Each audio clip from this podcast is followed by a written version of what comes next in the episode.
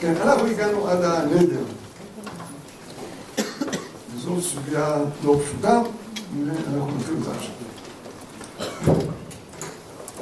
ובכן, נתחיל בפסוק כ"ט, שיהיה בתחילת הקטע. ותהיה נפתח רוח אדוני ויעבור את הגלעד ואת מנשה ויעבור את מצפה גלעד ומצפה גלעד עבר בני עמון. דיברנו קצת על מצפה גלעד ועל היחס בין מצפה גלעד כאן למצפה גלעד אצל יעקב, כן? וידר יפתח נדר לאדוני ויאמר אם נתון תיתן את בני עמון בידי והיה היוצא אשר יוצא בדלתי ביתי לקראתי בשבילים בשבילות בני עמון והיה לאדוני ועליתי עולה. אני מדלג שני פסוקים ויבוא יפתח המצפה אל ביתו והנה בגיתו יוצאת לקראתו בטובים ויכולות ורק יחידה אין לו ממנו במובט ויחי אותו אותה ויקרא את ויאמר ראה ביתי אחרי ירקעתי ואת היית בעוכריי ואנוכי פצית את אל אדוני ולא אוכל לשוב. ותאמר אליו אבי פצית את פיך אל אדוני עשה לי כאשר יצא מפיך. אחרי אשר עשה לך אדוני נקמות ואוהביך מפני עמון. ואומר לוי היה השני הדבר הזה בין מני שניים חודשים ואלך וירדתי על ההרים ואבכי על בתולי אנוכי ורעותיי ויאמר לכי וישלח אותם שני חודשים ותן לכי ורעותיה ותבק על בתולי על ההרים ויהי מקץ שניים חודשים ותן שם ולוויה ויעש לה את נדרו של נדר ואילו ידע איש ותהי חוק בישראל מימים ימים ותלך נמון בישראל ותלון לבד תפתח על ילדי ארבעת ימים בשנה אני אתחיל פה ממשהו חילוני חצי אפיקורסי אבל האמת היא לא קראתי אותו בשום מקום זה מחשבה מהבטן שלי לא יודע איך להסביר את זה. אם אנחנו, תשכחו אותו שתי דקות אחרי שאני אומר, תעשה אותו בסביבה רגע. כשאני מנסה להשוות תהליכים למה שמקובל בכל מיני מקומות אחרים, אנחנו נמצאים כאן במאה ה-12 לפני ספירת הנוצרים, פחות או יותר. שם אנחנו עומדים. בשנת מה שמקובל 1187, אם אני לא טועה. לפני ספירת הנוצרים היה איזשהו אירוע ידוע של איזה שם הוא עונה מלחמת טרויה. שמעתם ודאי את הזה, מלחמת טרויה. לא יודע איך להסביר, אבל הסיפור שם, יש לו איזשהו דמיון. כלומר, אגממנון שהיה המלך, המלך שאסף את כל בעלות הברית של אתונה וספרטה וכולי, כדי להילחם בטרויה, הקריב את ביתו כדי לבצע שוב, שם זה היה מעשה אלילות גמור, גם כאן לכאורה מעשה אלילות, אבל אנחנו עוד ניגע, אני רוצה לפגוע גם בצדדים היותר פנימיים ויותר משמעותיים של הדבר הזה, אני לא חושב שיש קשר, אבל לפעמים כל מיני דברים כאלה מתחברים, דברים שקורים בהיסטוריה האנושית, דברים שקורים במקרא, מתחברים מפה, מפה ומשם, אני לא יודע אם יש משמעות, לא היה אז דואר, לא היה לא היו מיליוני דואר, לא היה מי שיעביר את הסיפור ממקום למקום, ולכן אני לא חושב שהייתה איזושהי השפעה, אבל לפחות זה מעניין ואומר דורשני העניין הזה. ונחזור לעצם הנדר. אני רוצה קודם כל לקרוא בנדר, ואני שוב רוצה לחזור לדברים שכבר אמרנו אותם, הבעיה האמיתית שעמדה לפני יפתח. כשיפתח קיבל על עצמו להנהיג את ישראל שבעבר הירדן המזרחי למלחמה עם בני עמון, זאת לא הייתה המציאות שהוא עמד בפניה כפי שהוא עומד כאן. הוא היה בטוח שהוא מזעיק ולכן מינו אותו לראש ולא רק לקצין ואנשים באים ופתאום הוא מזעיק את כולם למלחמה והכוח העיקרי שאמור להיות בני אפרים נשארים בבית כי לא היו מוכנים לקבל את הפיקוד שלו. זה מה שמופיע לנו בהמשך. איש ריב הייתי אני. ויאמר עלי יפתח איש ריב הייתי אני ועמי ובני עמון ואזעק אתכם ולא הושעתם אותי מידכם. ואראה כי אינך מושיע ואשימה נפשי בכפי ואעברה לבני עמון. יפתח היה במצוקה אמיתית. הוא היה חייב עכשיו לצאת למלחמה? כן. אין לו סבלנות. הוא במצב, האמת היא שבדיעבד חבל שלא הבאתי כדי להקריא, אבל אולי טוב שלא הבאתי כדי להקריא, כי זה קצת שובר את הלב. אני מדבר כרגע, אני לא יודע איך זה קרה, הקרב האחרון של יהודה המכבי. מה שנקרא קרב אל-ערסה, שנמצאת מצפון צפון מזרח לירושלים. הקרב האחרון. קרבות שהוא הצליח לגייס אותם, אני לא יודע איפה כולם התעייפו. ופתאום הוא עומד באלעזר ואין לו יותר משלושת אלפים לוחמים נגד הצבא הגדול של בקריטס. אין לו יותר. ובאים אנשים ואומרים לו, בוא ניסוג. ויהודה אומר, אני לא יכול לנסוק. אם אני נסוק כאן, אני לא יודע מה יהיו המשמעות. אני לא יכול לנסוק, אני נלחם ואימו. והוא נלחם, ובהתחלה הוא הצליח, והוא נהרג. היה ברור שהקרב הזה ייגמר בתבוסה לאור המספרים של הכוחות. אבל הוא עומד במצב שעומדים בפניו כמה יהודים טובים וכמה מצביעים גם אחר כך וכל מיני דברים שאולי נעמוד עליהם. שהוא עומד עם צבא ופתאום מתברר, הוא גייס ואנשים לא באו, זה קרה לשאול המלך. גייס ולא הגיעו אנשים. ופתאום אתה עומד ואתה עומד עם צבא קטן ואתה לא יודע איך אתה נלחם. ומה אתה עושה? כמה גוש עציון שהגיע לעזרה בזמנו? אני מקבל במלחמת השחרור. ולא הגיעו אנשים, ופתאום אנשים מתברר להם שהם צריכים לעמוד לבד, והם עמדו באמת עד... עד שנפלו. עד שמלכה נפלה. אבל יפתח עומד כאן במצוקה אמיתית. זה לא מה שהוא תכנן שיקרה. רק שפתאום אנשים לא באו. ואז הוא עומד בפני בעיה והוא נודר נדר. והוא נודר נדר קטסטרופלי. כיוון שהמצב שלו קטסטרופלי. זה לא שאני מצדיק חס וחלילה כזה. אנחנו נדבר על זה הרבה. לא חושב ש... בעזרת השם, צריכים הרבה סייעתא דשמיא, אני צריך לנדור איזשהו נדר לעשות. כדי שאני אצליח לגמור את הסיפור של הנדר היום. אבל לפחות נעשה איזשהו מאמץ, אני לא נודר נדר. והוא עומד במצב, אי אפשר לתאר שאדם ידור כזה נדר קטסטרופלי, אם אני לומד אותו כפשוטו, לא כל הראשונים לומדים את הנדר כפשוטו. אי אפשר שאדם ידור כזה נדר, אלא אם כן הוא נמצא במצוקה אמיתית, ויפתח נמצא במצוקה אמיתית מאוד, בגלל שלא באו. זקני גלעד הבטיחו לו שיבואו, ולא סיפקו את הסכום. אנשים לא היו מוכנים לצאת אחרי יפתח כמפקד, כי יפתח היה, בואו נגיד במושגים שלנו, לא נעים לי להגיד, בן אישה זונה. לא מוכנים ללכת אחרי.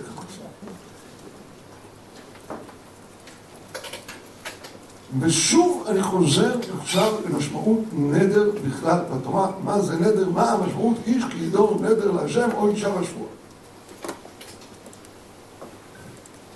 פרשת נדרים היא אחת הפרשות, נדמה לי שהזכרנו את בשיעור הכללי בחצי מילה. זה אולי פרשה שאין כמותה בכל התורה, ומבחינה זאת הפרשה הזאת חשובה. איך שחז"ל לקחו את הפרשה של התורה והפכו אותה מהראש של הרגל. נדר מופיע בתורה כמצווה. חז"ל הפכו אותו לעבירה. חז"ל אומרים, אם מישהו אמר כנדרי כשרים, בנדר, בנזיר ובשבועה, הנדר איננו חל. אם אדם אמר, הנדר שלי על דבר זה וזה יכול כנדרי קשרים, זה לא חל. מתי נדר חל? רק אם הוא אמר כנדרי רשעים. תעשו לחשוב, זה האפשרות היחידה של נדר חל. זה משנה מפורשת. פרק א', במסכת נדרים. וחז"ל לקחו ועקרו את כל מושג הנדר על ידי התרת נדרים שלכאורה לא נאמר בשום מקום בפשט, קצת הזכרנו את זה. והלכו למצוא איזושהי דרך כדי לבטל את הנדר ולמעשה באו לעקור מצוות עשה ולאו מן התורה בעצם זה מה שעשו. איך הם עשו את זה ולמה הם עשו את זה? בתורה הנדר לא נועד כדי שיתירו אותו, בתורה הנדר נועד כדי שיקנו אותו. הממון, לא כאילו בלממן, כמו כאילו כמקומן, ואילו היית יודע, וכולי, וכל מיני סיפורים כאלה כדי להטיל נדר, מי שמע על כאלה דברים.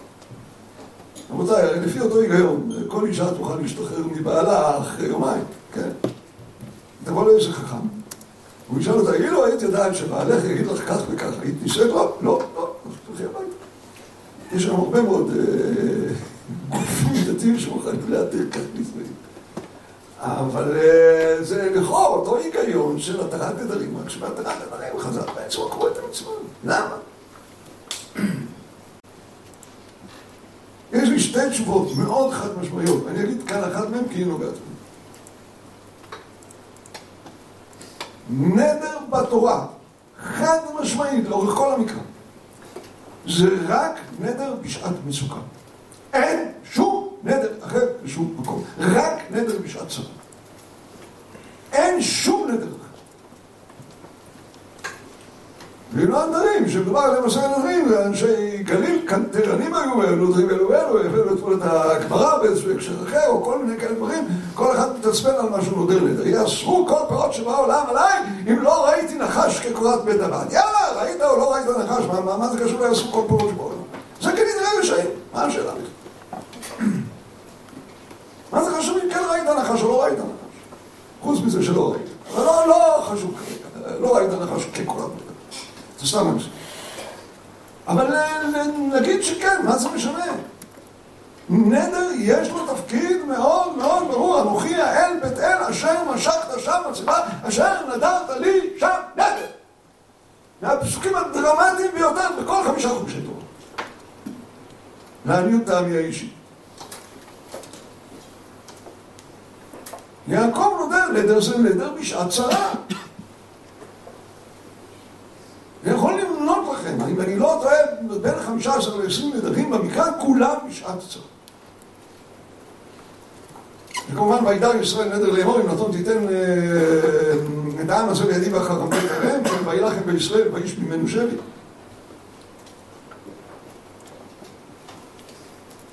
וזה כמובן הנדר של חנה, השם צבאות אם רעות יראה בעוני אמתך, ושכחתני ולא תשכח את אמתך, ונתת לאמתך זרע אנשים ותתים על השם כל ימי חייו וברא לא יעלה על ראשו, ואם זה אבשלום, שאומר שאם השם ישיב אותו בשלום אל בית אביו, אז הוא שם יביא את מה שיביא בחברות.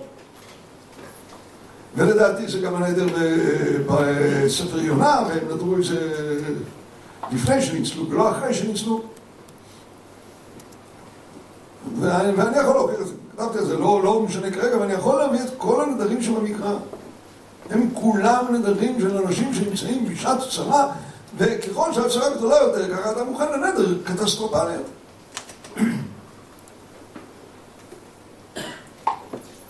וזה מה שקורה כאן. נדר בשעת צרה הוא נדר שאי אפשר, שעל פי ההלכה אי אפשר להתיר אותו. למה אי אפשר להתיר אותו?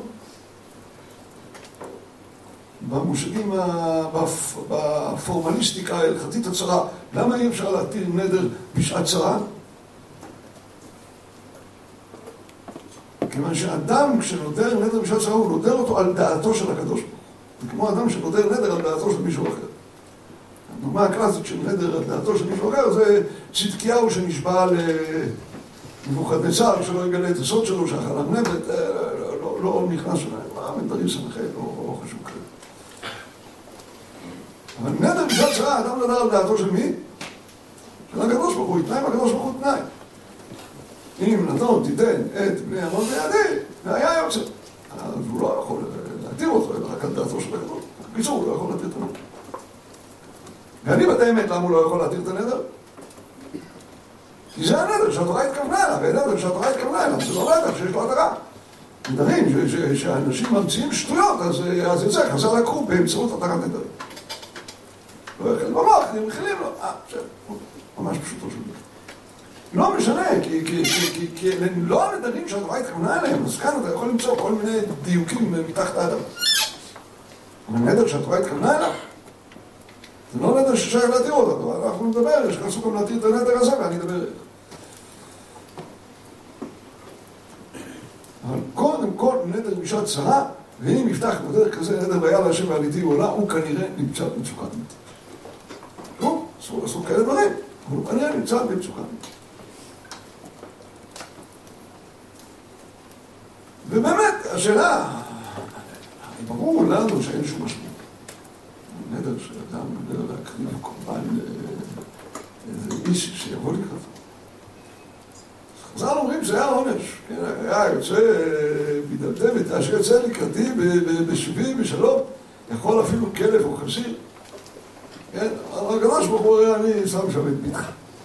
מה אתה נודר שיכול לצאת? זה באמת, זה דברים שלי לא חסרי פשע. יש ודאי עומק עצום למדרש הזה.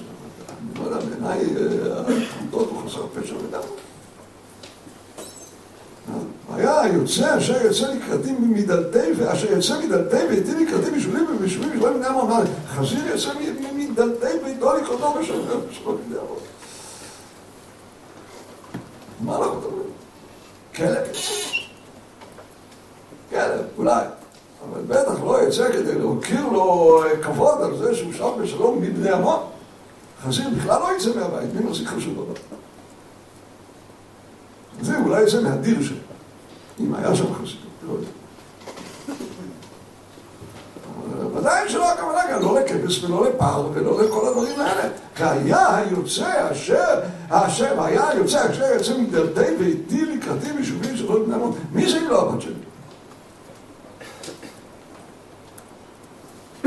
אז מה אחר כך הוא אומר? אוי ואבוי יחסית לזה. טוב, תמיד אפשר לענות את זה, כן?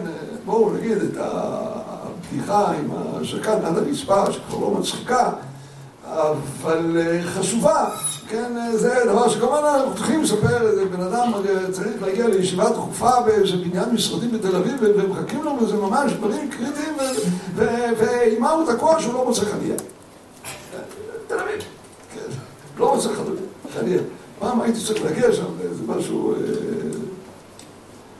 חשוב, שעה וחצי עד שהצלחתי לחנות במקום מרחק שני קילומטר משם, אבל הוא לא מוצא חניה, והוא מסתובב במגרש חניה הפנימי ומסתובב, מסתובב, בסופו של דבר הוא נודה על ברוך הוא, ריבונו של עולם, אתה משנה לי חניה, אני עושה את זה, ולומד דף יומי, ו... ו... ו... ו... ו... ו... ובדיוק מישהו מתנה את המנוע ויוצא לידו, ואני אומר, טוב, ריבונו של עולם, תודה, הסתדרתי, אז אולי פעם אחת. אז... גם כאן אולי אפשר להסביר ככה את יפתח, כן? כלומר, אין נדע, אין נדע, אבל ברגע שזה קרה, הוא אמר, אוי, מה פעם עשית? אבל זה לא נראה. זה לא נראה שזה הפתרון. שוב, חשוב לי להגיד, חבילה נכבדה מאוד של ראשונים, וזה פירוש שאי אפשר לדחות אותו על מסך בשום פנים ואופן, זה פירוש טוב, וזה גם רשב"ם וגם רד"ק וגם, וגם כמה וכמה ראשונים. מבינים שבשום פנים ואופן אין כאן הכוונה שהוא לקח את ביתו ושחט אותה והחזיק ביד מזרק כדי שהאדם יצא לה מהגרון והחזיק ביד מזרק ולקח את האדם הזה ונתן שתי מתנות שהן ארבע על איזשהו מזבח שהוא בנה או ארבע מתנות על ארבע קרנות, אני לא יודע מה. זה לא דבר שהיה להם, לדעתם.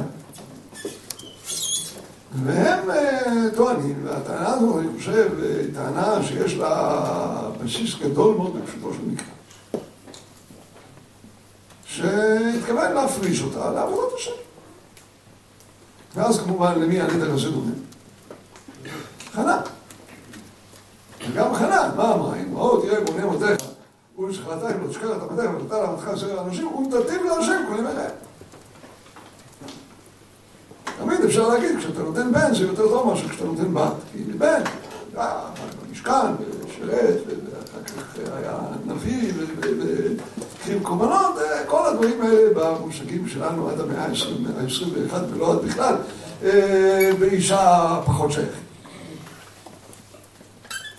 אז מסבירים באמת שמפריש אותה ותשב באיזה מקום ותעסוק בתורה או בתפילה בכל ימיה ולא לא תנסה לבעל כדי שלא תהיה משובדת לא לצורכי עבודת הבית וכדומה וכל ימיה תעסוק רק בענייני קרבה להשם משהו שמקביל קצת לנסיעה נוצרית או לא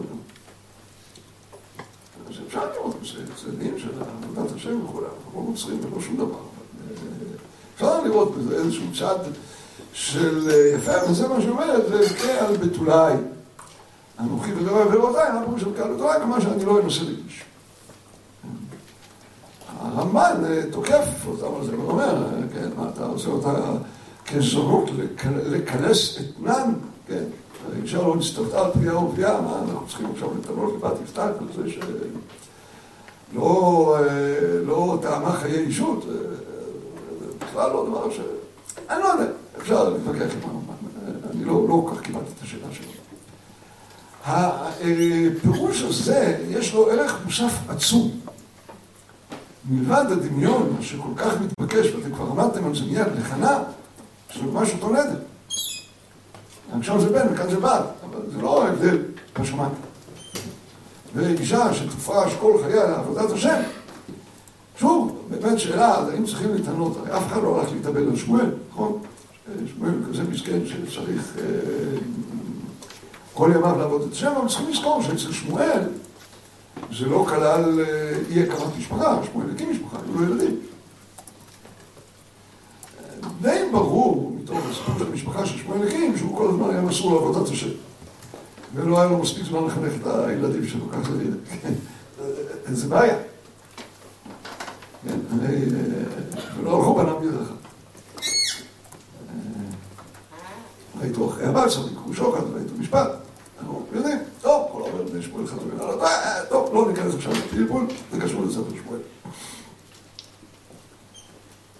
אבל מעבר להקבלה לכנה שממש מתבקשת, הפירוש הזה הוא נהדר מעוד סיבה. והיא, אני מבקש, למה אני כמעט מוכן לרקוד הורה עם הפירוש הזה, שאמרתי, של הרשב"ם, של האבן של הרד"ק. מה? זה מהבחינה הזאת מאוד מעניין, אבל זה שוב, זה בת יפתח בדורה כשמואל בדורו. זה לא לגמרי, או יפתח בדורו כחנה בדורה, אני צריך להגיד, כן, אבל לא, אני מתכוון, אבל זה מעניין מאוד מה שאתה אומר, אני מתכוון לדבר אחר. זה שופך אור יוצא מן הכלל על עקדת יצחק. השיח המפורסם שנערך בין אברהם לבין הקדוש ברוך הוא על פי המדרש, שמתבקש גם מהפשט. בא אברהם אומר, הפרש את פניך שיחתי. אמרת לי, כי ביצחק יקרא לך זרע. אחר כך אמרת לי, ועליהו שם לעולם. שם אמרת לי, אל תשלח איתך לרב, אבל תעש לו הוא אמר, רגע, אני מתחיל להתבלבל, מה אתה רוצה לי? אומר, שמאל, ימין, שמאל, לאיזה כיוון אנחנו הולכים? אמר לו הקדוש ברוך הוא, על פי המדרש. כשאמרתי לך עליהו, לא אמרתי לך שחטאו. ואתה קורא את המדרש הזה, ואתה שואל, רגע, המדרש עובד עליהם? מה הקדוש ברוך הוא התכוון? כשאומר לאברהם ככנע את בנך את יתך אשר אותה יצחק והעלהו שם לעולה הלכה דרכים אשר אומר לך. מה זה והעלהו שם לעולה? איך מעלים ילד לעולה? אז הנה, מה אומר יפתח? ויד השם ועליתי בעולה. אבל גם כשאתה אומר ועליתי בעולה, כל דבר, מה מתאים לו. בהמה, להעלות אותה לעולה זה לשפוך את דמה, כי אדם הוא הנפש. אדם, שאתה מעלה אותו לעולה, זה כבר ישפוך את נפשי לפני השם, מה שאומרת חנה. זה לשפוך את הנפש לפני השם, זה לא לשפוך את הדם, זה לשפוך את הנפש לפני השם. להתפלל, לעבוד את השם, לעבוד בצורה זו, לעבוד בצורה אחרת, זוהי משמעות להעלות אדם לעולה, להעלות אדם לעולה. זה לא שישחטו אותו, להעלות אדם לעולה זה להפוך אותו להיות קדוש להשם מכל בחינה. בואו ניקח, נדמה את זה לנזיר. קדוש יגדל פרע שיער ראשו. הנזיר דינו כמו כהן גדול, כמו שאתם יודעים, נכון? לא כמו כהן אלא כמו כהן גדול. הנפש מת לא יבוא לאחיו ולאמו לאחיו ולאחותו, לא יטמע להם במותם זה כמו כהן גדול. כהן אדיוט הרי נטמע לעין חובה.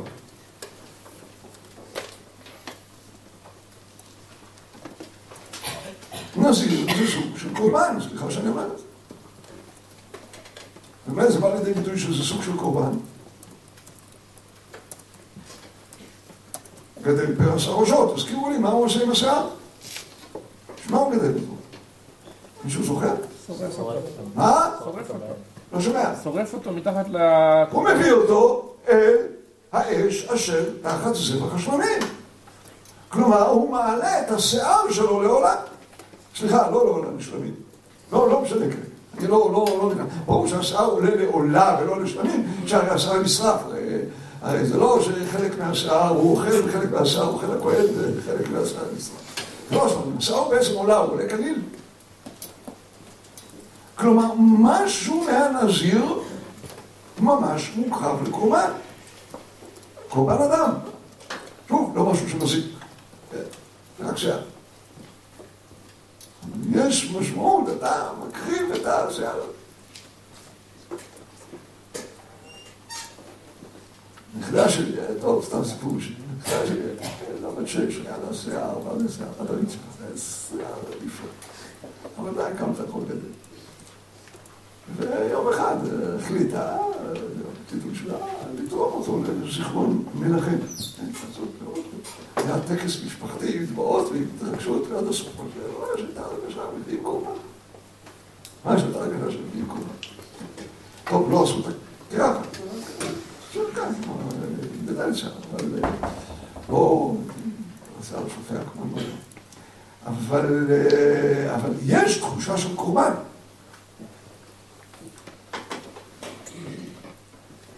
ואני אומר, גם כאן, והיה להשם ועליתי עולה. תלך לאיזה בית מיוחד, תפרש לעבודת השם, להתפלל, להתבודד, לעשות את כל הדברים האלה. זה פירוש יפה, וזה מסביר היטב מה שאומר הקדוש ברוך הוא לאברהם, אמרתי לך עליהו, לא אמרתי לך שחטאו, בואו נגיד במושגים פורמליים שלנו, מה הקדוש ברוך אמר לאברהם אבינו? תעשה לי טובה, לפני שבא אליי עם השאלות האלה, תעיין ברד"ק בספר שופטים, פרק י"ב, פרק י"א לתעזבות. זה בעצם מה שהקדוש ברוך הוא אמר. ברור שלא לא בצורה כזאת, אבל אתם מבינים את הכל. אבל ודאי אי אפשר להתקדם. חז"ל כמעט בכל מקום, אני חושב בכל מקום, וזאת שיטת רש"י ושיטת הרמב"ן, יפתח הקריב אותה, נקודה. הרמב"ן לא יודע מה ברור, אבל ברור שהרג אותה. ברש"י נראה, שחט, וכשהאדם יצא לה מהקנה והוושת ושני הוורידים האלה כאן, ויצא אדם, אז הוא לקח אותו, אני בכוונה אומר את זה עם הציור, הוא לקח את זה במזרק, וזרק על המזבח, אני לא יודע אם ארבע מתנות או ארבע קרנות, או שתי מתנות שאין ארבע, או מתנה אחת ובלבד שייתן כנגד היסוד, אחד מהדברים האלה. הוא עושה.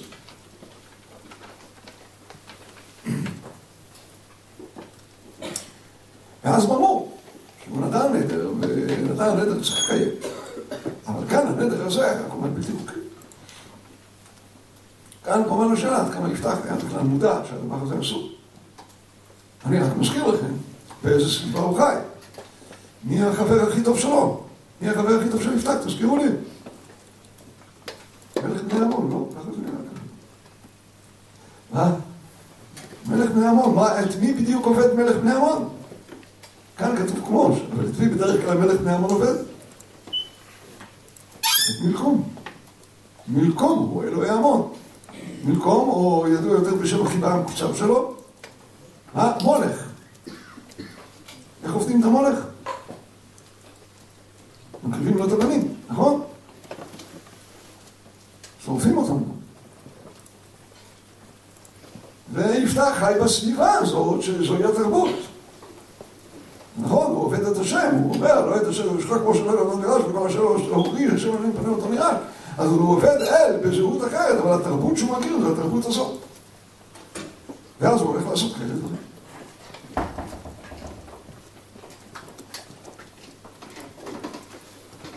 וכאן אנחנו מגיעים לשאלה מרכזית שלכאורה איננה שייכת אלינו, אבל שייכת ושייכת ושייכת.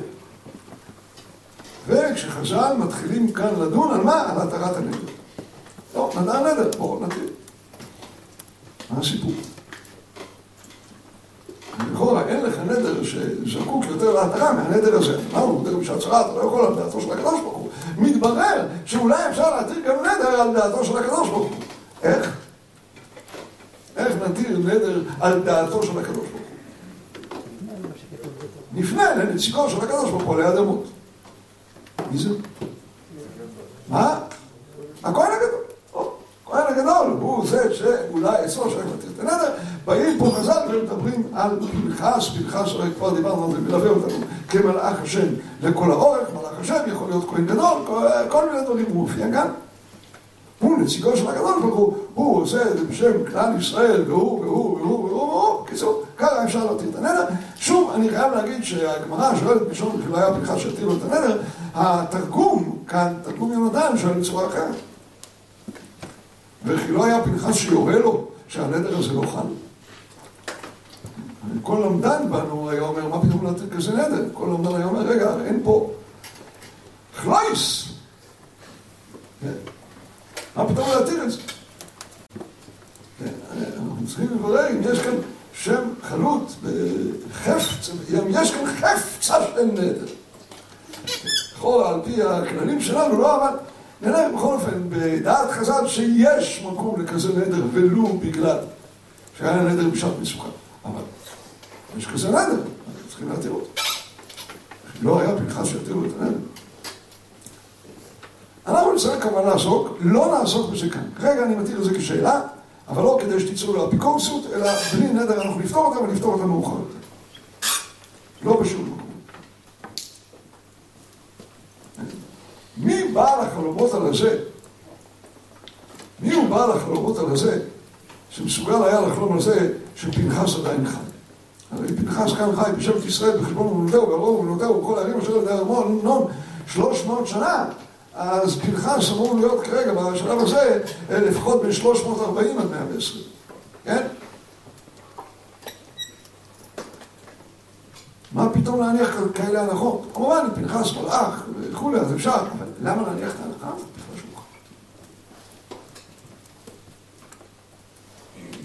אנחנו בעזרת השם בלי נדר, בלי נדר. עוד נעבוד על זה ונוכיח שזה פשוטו של מקרא. בלי נדר אני מתכונן לשכנע אתכם שזה פשוטו של מקרא. אבל לא נעשה את זה. רגע, נעזוב את השאלה הזאת.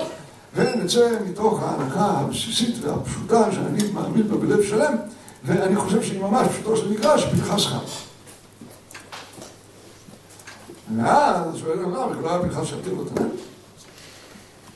אז חז"ל מספרים לנו כאן איזשהו סיפור יפה, יפה, סיפור מאוד לא יפה, הייתי אומר, שפנחס אמר, בסדר, אני כהן גדול, שהוא יבוא אליי, אני אתיר לו את הנר.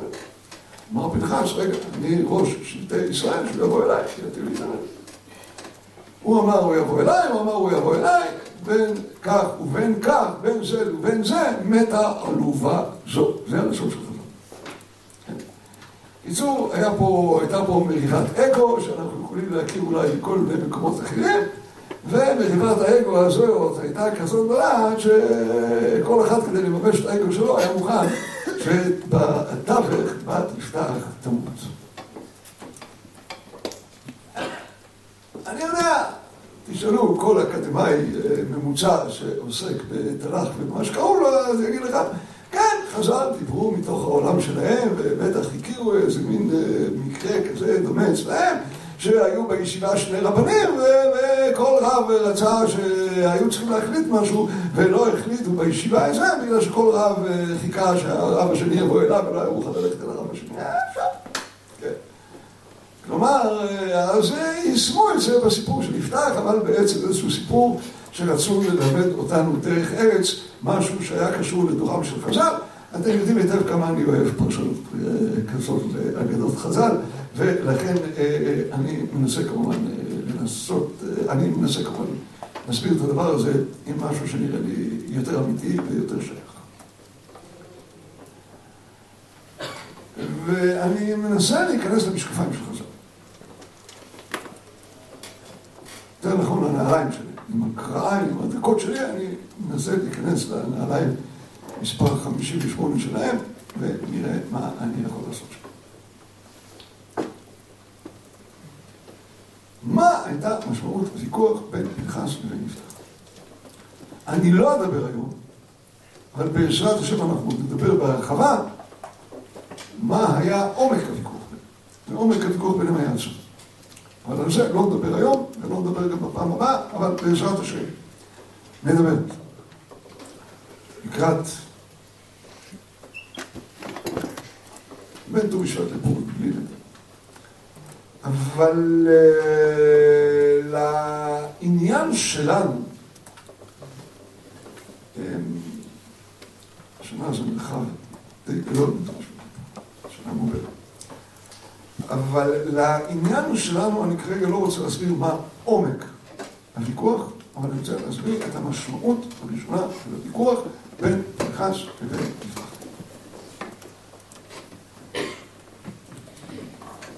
לשון אחרת, אני רוצה לשאול את השאלה בצורה יותר ישירה ויותר פשוטה. על פי הבנת חז"ל, שהנדר הזה היה ניתן להתרה, ושוב, כשאני מדבר מבחינה היסטורית, אני לא בטוח שזה בכלל היה מקובל. כל נושא התרת נדרים התחיל כנראה להיות משהו בפועל פחות או יותר סביב לחורבן בית המקדש השני. אני חושב שאפשר להוכיח שטען נחום עבדי, כתבתי את זה פעם, לא משנה, לא ניכנס לדבר הזה בהרחבה. כל נושא התרת נדרים יתחיל להיות רלוונטי כנראה משהו מסביב לחורבן בית המקדש השני. בימי יפתח אנחנו נמצאים הרבה מאוד זמן. הרבה מאוד זמן. עדיין תקופת המשכן. כך שלא ברור אם בדרך הפשט צריכים להכניס פה את התרת נדרים, ולמרות זאת אני חושב שהתרת הנדרים נותנת לנו כאן משמעות חשובה ביותר לסיפור שלנו. מהנחה שסוגיית התרת נדרים, פרק שלישי במסכת נדרים, שיפתח למד אותו היטב בגרסות ינקודה, כן, וידע על מה אנחנו מדברים שם, ועל ארבעה נדרים שהתירו חכמים, ועל כל התרת נדרים, ועל כל מה שמסביב, בהנחה שיפתח ידע את זה, אז למה הוא לא הלך להתיר את הנדר כשמדובר על ביתו היחידה, אין לו ממנו בן או בת, ביתו היחידה, שברגע שאם חלילה היא באמת נזבחת או נשרפת כעולה, אין לו שום דבר ממש כמו אברהם אבינו. ממש כמו אברהם. גם חז"ל עושים את ההשפעה, ייתכן שעושים את ההשפעה, לא לגמרי ברור. אברהם אבינו, איפה עושים את זה? יש מחלוקת גרסאות. כן, בגמרא זה מסכת תענית, בתחילתה, כן, אומר שם פסוק, אשר לא אה, ציוויתי ולא עלתה על ליבי. אז הפסוק הזה מופיע לנו פעמיים. אשר לא ציוויתי ולא עלתה על ליבי. הפסוק הזה מופיע לנו פעמיים, ושווה שנראה את הפעמיים. נפתח בירמיהו פרק ז'.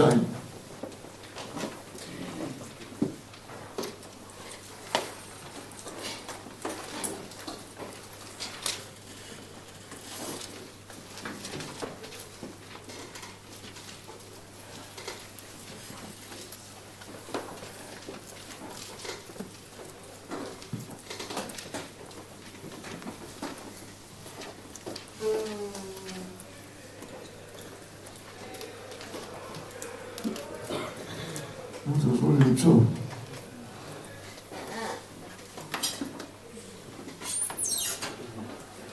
נו, רוקדות, אני לא... מה?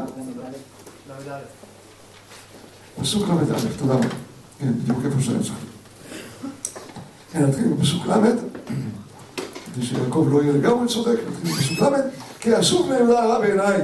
נאום אדוני, שמו שקוצה בבית אשר נקרא שמי עליו לטמאו, ובנו במות התופת אשר בגיא בן הינום, לשרוף את בניהם ואת בנותיהם באש, אשר לא ציוויתי ולא עלתה על ליבי. ההנחה של הפסוק שמובא במסכת תענית, הדרשה, אשר לא ציוויתי בימי מישה מלך מואב, זוכרים את הסיפור? ויקח את בנו בכורו אשר ימלוך תחתיו ויעלה עולה על החומה. אשר לא ציוויתי בימי מישה המלך מואב, ולא עלתה על ליבי בימי יפתח. כלומר, הדבר הזה של לשרוף את בניהם ואת בנותיהם באש, לא בא בחשבון מבחינת הקדוש ברוך. לא הסכמתי לזה בימי מישה המלך מואב, ולא הסכמתי לזה בימי יפתח. אבל הפסוק הזה מופיע לנו עוד פעם, ובאירוע שממשיך את האירוע הזה של פרק ז', ולא ניתן עכשיו ניתוח בירמיהו, ונפתח בפרק ט'. וכאן תעזרו לי למצוא אותו. כן, זה מצאתי פסוק ה'. ושוב, יצאת את יד מדינה באותו מקום, ונבואה שממשיכה ממש את הדבר הזה. אותו פסוק, עם הבדל אחד קטן. ובנו את במות הבעל לשרוף את בניהם באש עולות לבעל, אשר לא ציוויתי ולא דיברתי ולא עלתה על ליבי. הבדל אחד קטן, ומה הוא? יש שלושה מיעוטים. לא ציוויתי ולא דיברתי ולא עלתה על ליבי. אם דורשים את הפסוק הזה, אז מה דורשים? לא ציוויתי, ואישה מלך מואב, ולא דיברתי, יפתח, ולא עלתה על ליבי, אברהם אבינו. זאת מחלוקת עצומה בין שתי גרסאות, איזה פסוק אתה לוקח?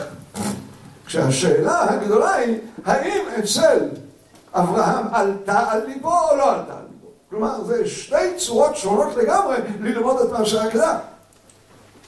האם הקדוש ברוך הוא מלכתחילה עשה את זה, הוא בעצם במרכאות עבד על אברהם אבינו, אבל הוא לא התכוון אף פעם לדבר הזה?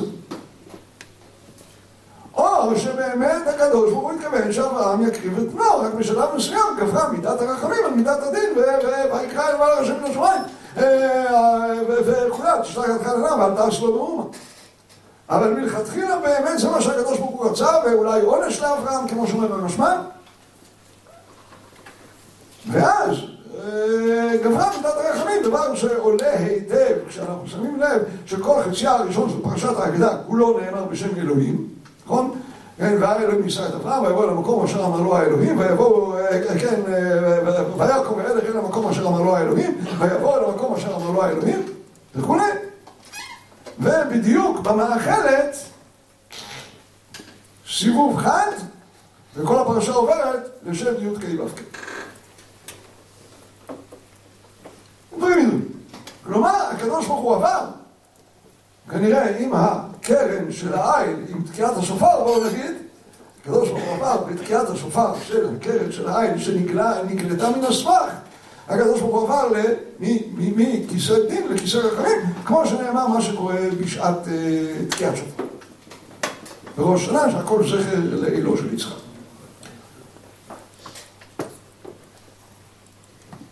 כאן השאלה, האם ניתן היה לדבר על זה או לא ניתן היה לדבר על זה, זוהי המחלוקת כאן, אבל אני חוזר עכשיו לשאלת תרת הנדר. מדוע יפתח לא הלך להתיר את הנדר?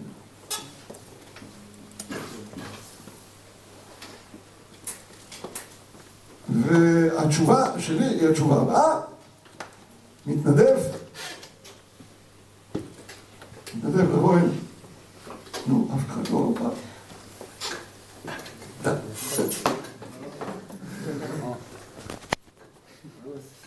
מה? כן, כן. אני רוצה לבוא. זה לא לסובך את היד. אתה הייתי בטוח שאתה לא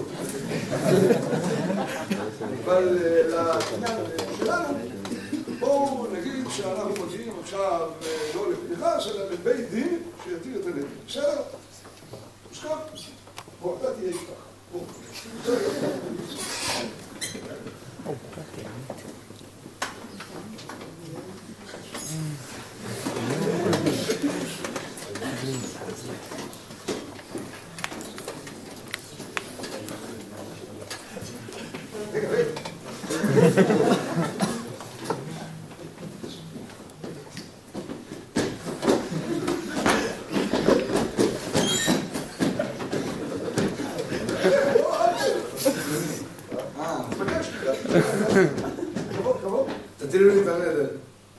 תתירו לי את השבועה. ראיתם? שקני גלעד, שנשבעו. מה נשבעו? שיפתח יהיה ראש, נכון? אני פשוט לא צמוד אליו. ברגע שהוא מבקש להתיר את הנדר, אני בא מכאן, וגם את השבועה.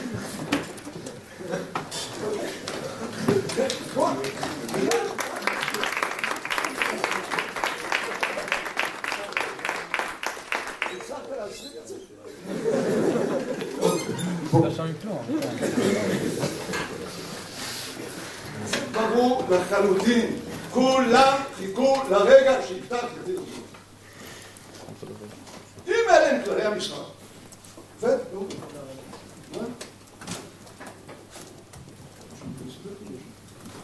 טוב, אה כן עובד, תודה. אם אלה הם כללי המשחק שאנחנו נמצאים כאן, שנותרים נדר ומתירים אותו, אין שום בעיה. גם אנחנו באים להתיר. אני אתן דוגמה. בואו נלך רגע לספר מנחם. מנחם א', פרק א', פרק ב'.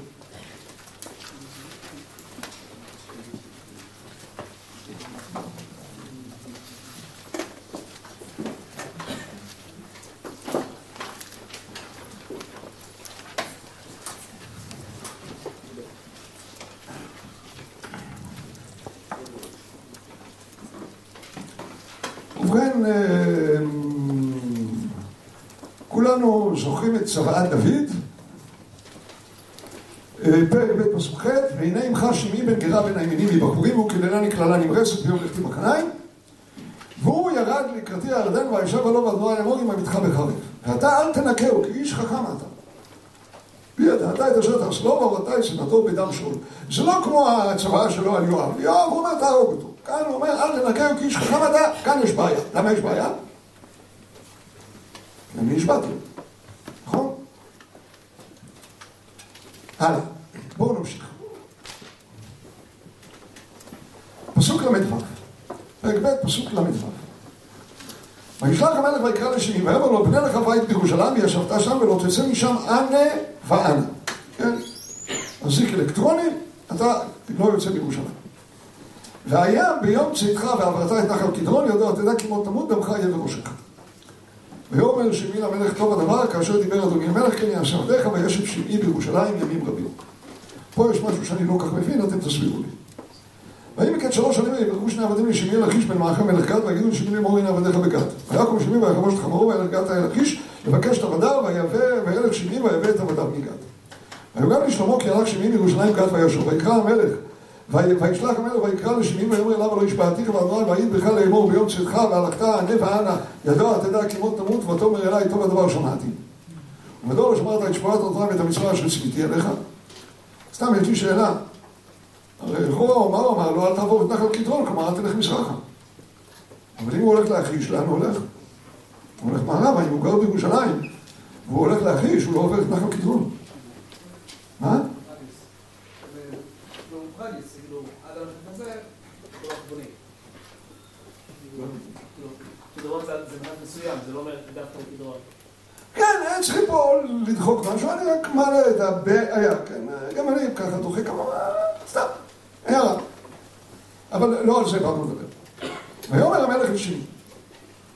אתה ידעת את כל הרע שידע לבבך אשר עשית על דוד אלוהי וישיב אדוני את קראתך בראשך והמלך שלמה ברוך וכיסא דמי יהיה נכון לפני אדוני אדוניו ויצא למלך בני יהוידע ועצם ויפגע בו וימות והממלכה נכונה ביד שלמה. הסיפור מאוד לא ברור, תסכימו איתי. אוי ואבוי. אבל... למה הוא הרג? בגלל מה שהוא עשה לדוד או בגלל שהוא עבר את הצד? אין לי זמן עכשיו לשבת להתווכח בגלל השעה מאוחרת, אז רק אני אגיד. ודאי שהוא הרג אותו בגלל מה שהוא עשה לדוד, זה מה הוא אומר, אתה ידעת את כל הרע שידע לבבך אשר עשית לדוד אביה, אבל הוא לא יכול היה להרוג אותו, למה? כי דוד נשבע, הוא רצה לקיים את השבועה לאביו, אני לא יודע מבחינת ההלכה, אין אדם מוריש שבועה לבניו, אני לא נכנס לזה, ודאי, שבועה הזאת הייתה חשובה. מתי שלמה הרשה לעצמו להפר את השבועה? כששמעי הפר את השבועה שהוא השביע אותו.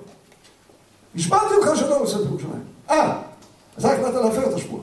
ולצאת בירושלים, גם אני מרשה לעצמי להפר את השבועה. כלומר, זה אחד עומד מול זה, כשבא יפתח ומבקש להתיר את הנדר, מיד מי יבוא אחריו? זקני גלעד, תתיר לנו את הנדר, אף אחד לא רצה שיפתח למשול שם. ויפתח אומר להם, על אפכם ועל חמתכם, אני אמשול. השאלה, ואני ממש גומר בנקודה הזאת, אם יפתח יבוא אל,